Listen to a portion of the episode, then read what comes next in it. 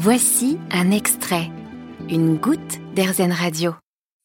Votre enfant s'agite sans arrêt, il est très souvent en colère, il vous écoute pas quand vous lui répétez sans cesse de se calmer et vous n'en pouvez plus des cris, des punitions, pas de panique. Pour nous aider avec nous, Stéphanie Couturier, psychomotricienne et sophrologue de formation, co-autrice avec Camille Benoît de Aider son enfant à s'apaiser sans cri ni punition, paru chez Poche Marabout. Bonjour Stéphanie. Alors attendez, le titre Aider son enfant à s'apaiser sans cri ni punition, mais c'est pas possible ça, c'est une légende urbaine issue de la communication positive. Alors c'est vrai euh, que ça paraît euh, un petit peu fou. Disons que ça se fait pas, euh, ça ne se fait pas par coup de baguette magique. C'est un vrai investissement de soi, de temps, pour que, pour réussir en fait à trouver des solutions adaptées pour son enfant. Ce qui va fonctionner pour un de mes fils ne va pas fonctionner pour le deuxième. Ce qui va fonctionner pour mes enfants ne vont pas fonctionner, ça va pas forcément fonctionner pour les vôtres.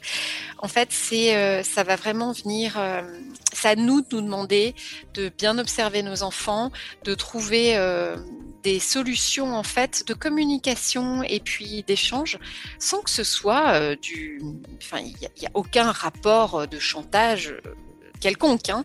Et puis l'éducation positive, entre guillemets, ce n'est pas une éducation laxiste. Ça ne veut pas dire qu'on dit oui à tout à ses enfants. Pas du tout. Ça veut juste dire qu'on mette la parole dans nos actes, dans ce qu'on demande aux enfants et qu'on explique. En fait, ça, demande d'investir du temps, de prendre le temps de, de parler à ses enfants, de leur expliquer ce qui est possible, ce qui ne l'est pas, et puis euh, de, dérouler un petit peu nos principes et euh, que ce soit les, les, règles familiales ou même les principes de vie, les règles, on va dire, sociétales.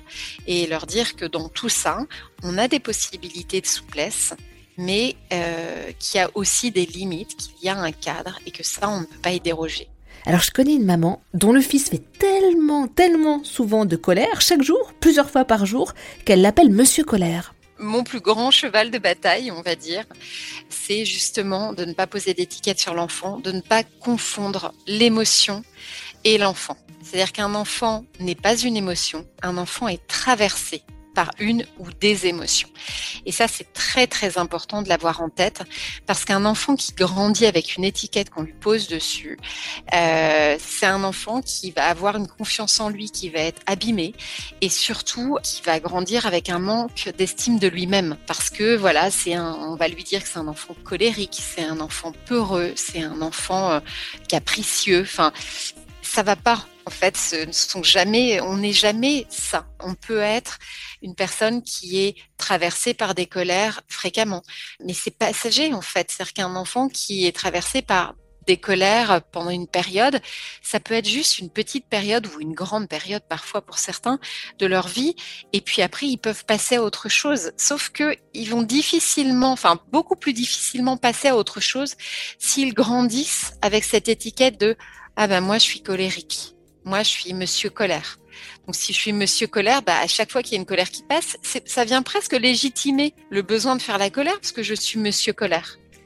C'est important de pouvoir dire non. Toi, euh, tu es euh, Lucas, euh, tu es Francis, tu es Jonathan, mais tu n'es pas Monsieur machin. En fait, tu es juste un super petit garçon qui est traversé par beaucoup de colère en ce moment et on va faire en sorte que ces colères, elles viennent moins t'embêter. Merci beaucoup Stéphanie Couturier d'avoir répondu à nos questions.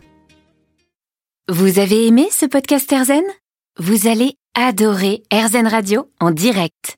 Pour nous écouter, téléchargez l'appli Erzen ou rendez-vous sur erzen.fr.